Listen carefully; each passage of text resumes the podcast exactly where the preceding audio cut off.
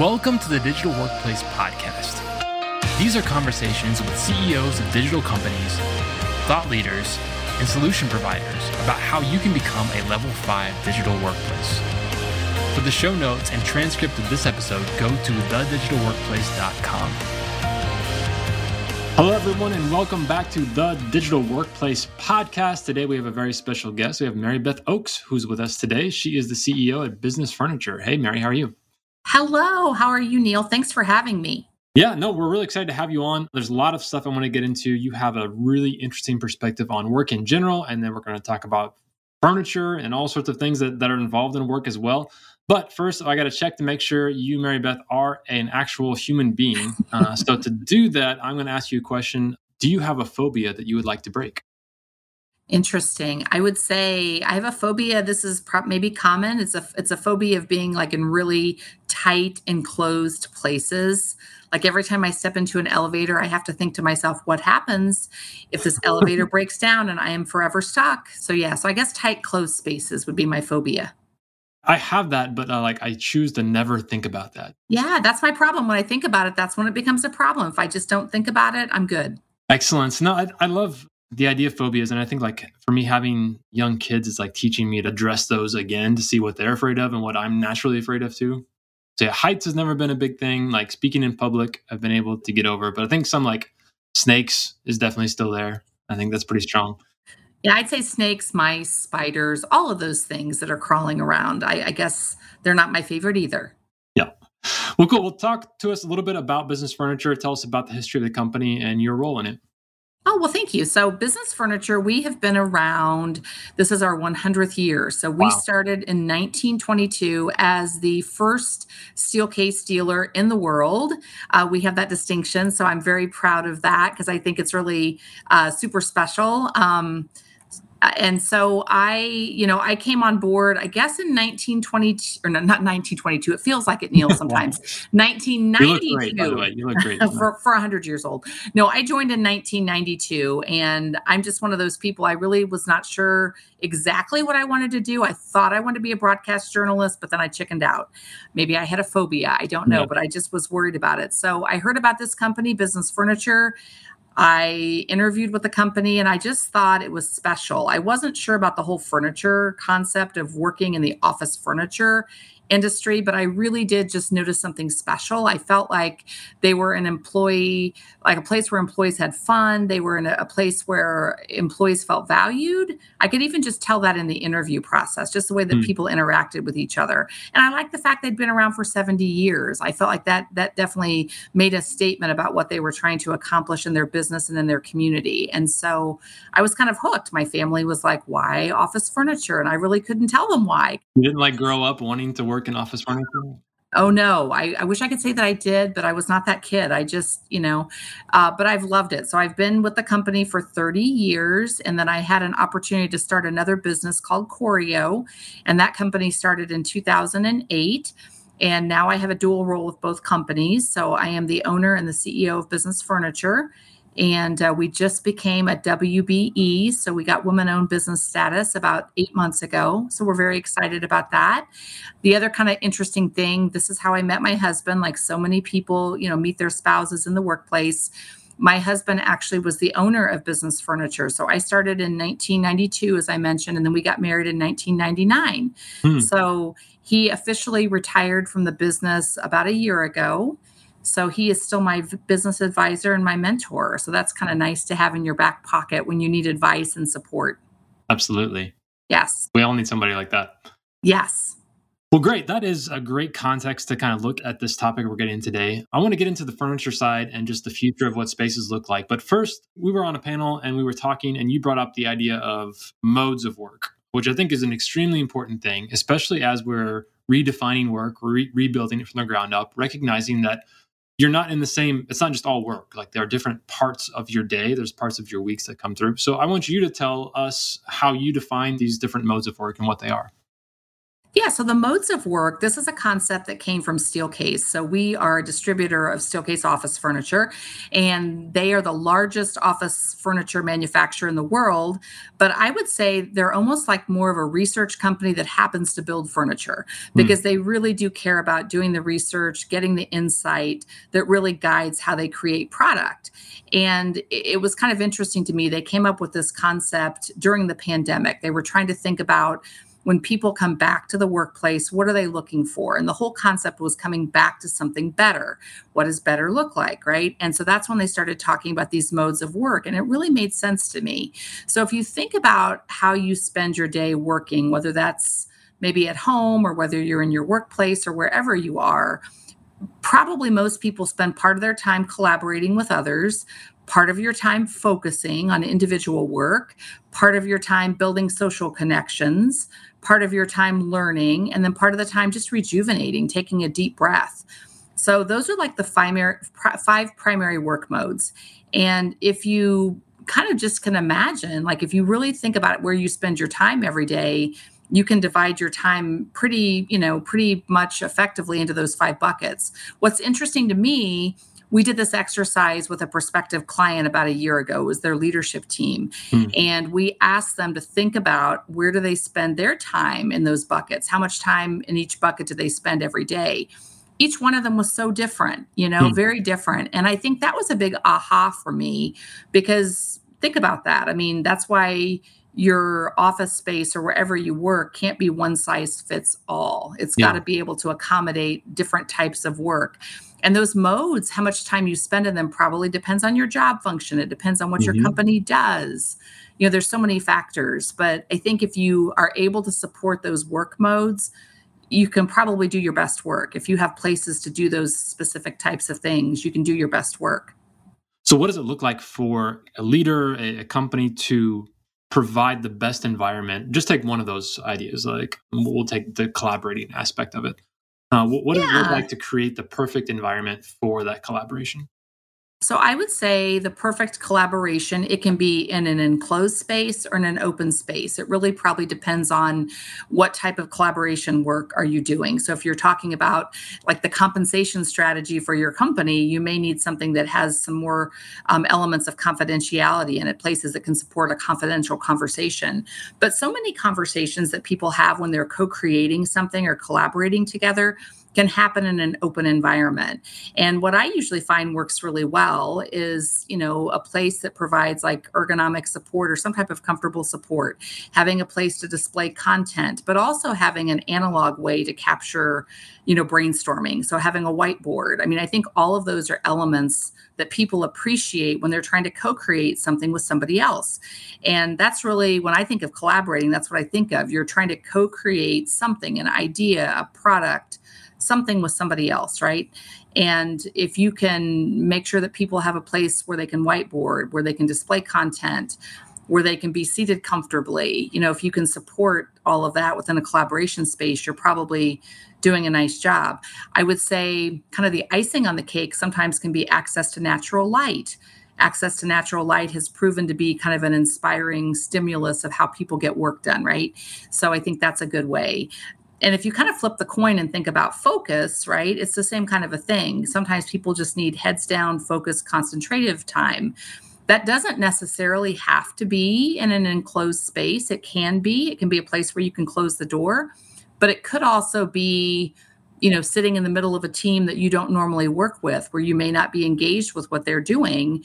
And you're kind of anonymous in what you're doing because, so I guess what I'm trying to say is, I think there's kind of a notion that for focused work, you have to have a door. You don't necessarily have to have a door. Sometimes you can just put yourself in a situation where you're free from, having people interrupting you. Yeah. And that goes into a theme that we've talked about before a lot, just about the personal preference. Like when you talk about focused work, like I think about, I'll probably do my best work when I have limited visual distractions. So like peripherally, I don't like a lot of things moving around. A little bit of hum in the background is okay, but I can't listen to music with lyrics in it. I can listen to music in general, but as soon as the lyrics come in, that's distracting for me. But other people are very different. Like they have to go to the coffee shop to focus. They need that hum around them, and they need to see a lot of other people, and that works well. And just to recognize, like, wow, that's tough to design for each individual person to help them set up like that, right? Well, I think in the old days, I guess, like when I first started in this industry, you know, that basically people had cubicles or they had private offices. Maybe there were large conference rooms. And I think studies showed that that really was not always the best way for people to work in those five modes of work. Sometimes that workstation worked for one purpose, but not for another, right? So I think that's where that whole notion came about of trying to build a variety of workplaces that help you do your best work. And I always think it starts with understanding what type of work do you do? How do your employees work? What kind of barriers do they perceive in being able to do their best work? Like for you, for an example, if you're somebody that needs to concentrate in a place with few visual distractions, but you don't have the access to that kind of space, you're probably going to get frustrated and feel like at the end of the day, you didn't move forward in the kind of work that you're trying to do. So I think it's just about really understanding how your teams work, how employees work, what their preferences are, and try to give them as much flexibility and choice and control in terms of how they work. And I think the pandemic was actually a good lesson about that, because there were some employees maybe that thought, that basically just having like that one dedicated space would help them to always do their best work. And then you go home. And I know, Neil, you've heard me talk about this. I know my work from home experience. I have a beautiful home office. I love it. But sometimes because I'm an extrovert, I would just feel really caged in that one space. And so I would find myself sometimes sitting on my back porch if I wanted some fresh air and sunlight, sitting at the kitchen table if I wanted to kind of be in the middle of everything, sitting on my sofa if I was looking for more of a comfortable posture. So I found myself kind of working in different parts of my house, depending on what type of work I was doing. Yeah. And I think most employees, when they were working from home, most team members had that kind of an experience. So when we think about what does better look like, better is just making sure you have that ecosystem of types of spaces so that you can choose where you do your best work. And there's a lot of freedom in that. And that might be at your home. That might be from a Starbucks. That could be from your workplace. I mean, I think that's when it comes down to having to make a decision about where do you do your best work and how do you do your best work. Mary Beth, you've been in the industry long enough to see lots of trends go in and out. So I feel like the last big trend that swept through was like that open office type thing where it was just like tables everywhere. Do you feel like just even the concept of office trends is done? And now it's just like, it's all individual. It's all about like lots of options. Everything's going to be there. You're not going to see like one sweeping trend take over everything again, or where do you see things going from that? I think it's exactly what you just said. I think it's really about that flexibility and choice and control. The problem with the open office was, I mean, when organizations just opened everything up, I think for people that wanted more focus or like a place to go when they needed to get away, that was no longer there. And, you know, if that's what you need, that can be really debilitating. And so I think some organizations were really smart in how they planned their spaces, and maybe they called it open office, but really it was more about creating an ecosystem of different types of spaces, some that are open, some that are enclosed, you know, some that just were kind of a hybrid of both, or could be both. But I think those organizations that were really smart in their planning, those are the organizations now that have an easier time bringing employees back. Those that want to bring employees back. I think that gives them that opportunity. And so in terms of a trend, I think we're going to see this for a while. I think it's not a one size fits all. I mean, everybody is so unique in how they work and in how they interact with other people and in what their job is. I mean, and what their function is, what they're supposed to be accomplishing every day. That's also unique to each person. And even two people could have the same job function, but maybe how they both go about doing their best work can be very different. And maybe one's an introvert, one's an extrovert, and they may have different needs, right? So I think as long as you're... Yes. And even like day to day too, right? Like one day I want to be around people, the next day I don't. Like same person, but I go through that too. I see that a lot. We have in our space a social hub, and there are days when I see people working from that social hub all day long. And then there are other days, maybe they're just there at lunchtime. Mm-hmm. And it probably does depend on what type of work they're trying to accomplish and how social are they feeling? What are their deadlines looking like? I mean, you know, it's just, it's all those kinds of things, right? So as long as there's a space for them to be able to do those things. The other thing I like to say, it's nice when a space can be flexible. Like I think about our social hub. It's a very flexible space from the standpoint that it can host our company meeting. It can be a place where you can do focused work. It can be a place where you can collaborate. It can be a place where you can celebrate and socialize. It can be a place where you can just have a cup of coffee and take a break. So I think that's the other trend that I'm seeing, not only having a variety of spaces, but making sure those spaces are flexible enough to do more than just one thing. They really work hard for you. You really optimize your space when you can really think about multiple ways that it could be utilized. Mary Beth, tell us a few interesting things, conversations you've had with people as they had that thought like, all right, it's time to offer some kind of physical space to people. We've all decided that, yes, we would like this on some kind of basis, whether it's every day or once a week or once a quarter. What are those kind of interesting conversations you've had in the last few months about companies and the questions specifically you're asking them to help them think about how to make this new version of an office? I think the first question, Neil, is asking them why. Why do you feel like you need a physical workplace? What's the role of that physical workplace? And once again, that's very unique and very specific to each leader, each company. But I think starting with that why will help you understand what kind of space do you need to create or provide, or what kind of modifications do you need to make to your space. I think once you understand that why, then I think you have to, bring together your team members, your employees, and really try to understand whatever you're trying to create or do. What are the barriers? What are things that are going to be really great about what's happening, but what are some challenges potentially? Because I think if you can start to understand what the challenges are and have some empathy around those challenges, then you can help to work through those challenges. So I think it starts with asking yourself, why do we want to come back? And then, what, as we come back, right, what are the challenges going to be? What are the opportunities going to be? And then how do we either change our space or refine our space to support that? One thing I think is so critical is asking them about technology. How do you intend, if you're going to have a hybrid workforce, how do you intend to support people with technology? I know there have been so many times where I've regretted the fact that we have not spent more time focusing how to support people that were working remotely, because in our business, I know in our company, we have people working, probably 2 to 3 days a week from home, and we still are interacting with each other. So how do we support that interaction seamlessly when we all can't be together? So I think technology has to be a big part of your discussion. I mean, yes, it's the space and how you lay the space out and how you create flexibility for your team when they're in the space.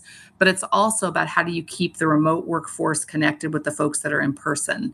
And that technology has to be really integrated well into the space. That's something you have to focus on. Mary Beth, have you had much experience or thought about virtual reality when it comes to workspaces? Because it's one thing that as I'm thinking about these things, you talk about modes of work, like, hey, I'm in focus mode. I need something, tight and close and everything. So I could set up my own world here or my own office here. And then, hey, we get to switch to a collaboration. We can immediately switch the surroundings, invite some people in. Now we're going to immediately switch to this rejuvenation mode where it's more of a party atmosphere so we can move everything out instantly. There's just a lot of opportunities in VR. A lot of it is still coming to fruition, hasn't quite got there yet. But what kind of opportunities do you see with that? I love the concept of that. I mean, I love how fluid that is and how you can be a part of the conversation no matter where you are, right? I love that. And we have not explored that dimension exactly. Really where we've explored that virtual reality is as we help people to define their spaces, we try to incorporate that virtual reality into the planning process so that you can see the space. And it's like you're walking through the space before that space becomes your space.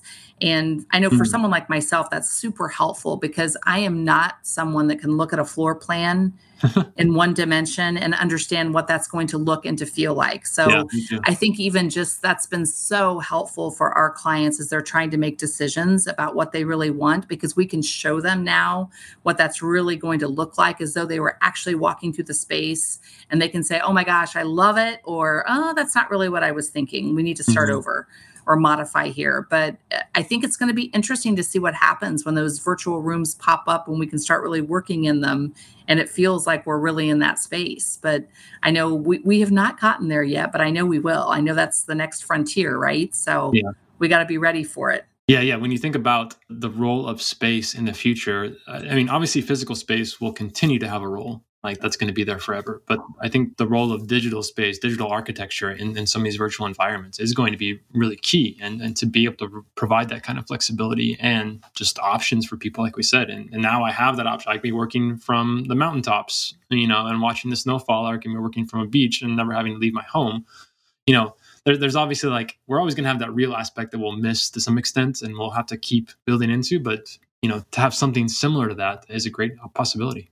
I think that the pandemic really taught us all that, you know, family, friends, like our personal time, exercising, doing whatever you do in your personal time is really important. And making space, you know, speaking of space, making space for all that is really important. So how you get your work done is obviously going to have an impact on your personal time and your personal space. And so I don't know if it's ever possible to achieve the perfect balance of both things.